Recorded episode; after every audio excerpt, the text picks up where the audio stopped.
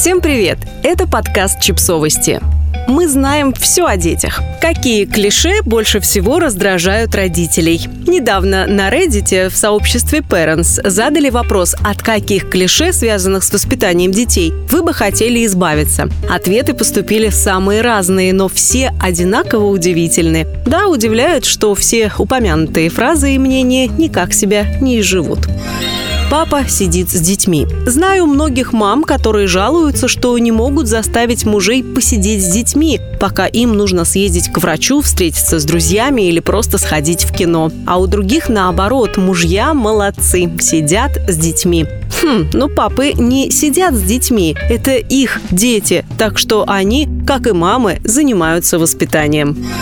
Мама все успевает. Стала мамой, значит обязана все успевать. То есть быть собранной, хорошо одевать и умывать детей, вкусно готовить, активно проводить выходные и иметь идеальный дом. Нет, не, трудный путь.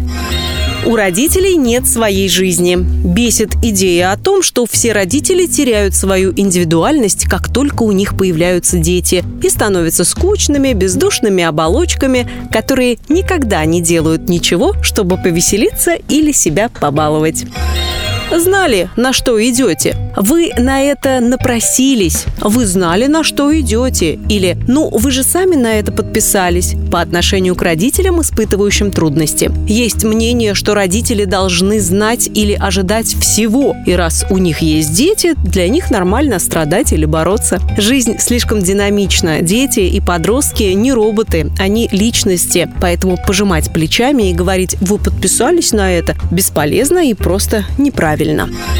Папа опасен. Нужно отказаться от всей этой истории с папой, гоняющего нового парня своей дочери. Это так чертовски жутко, нездорово и вообще не смешно.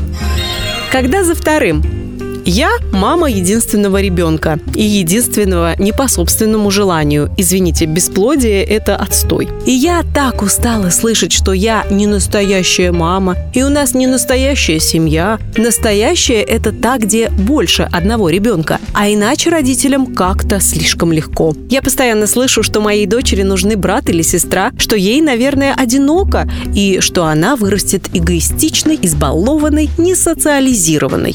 Просто хватит сидишь на шее мужа. Достали негативные стереотипы о мамах-домохозяйках, что они необразованные, ленивые, тратят деньги своего трудолюбивого мужа, ничего не делают целый день и так далее. Я только недавно стала такой мамой, после того, как почти всю жизнь работала в офисе. Это тяжелейший труд, и я шокирована тем, как часто мне открыто навязывают эти стереотипы. Люди не стыдятся этого.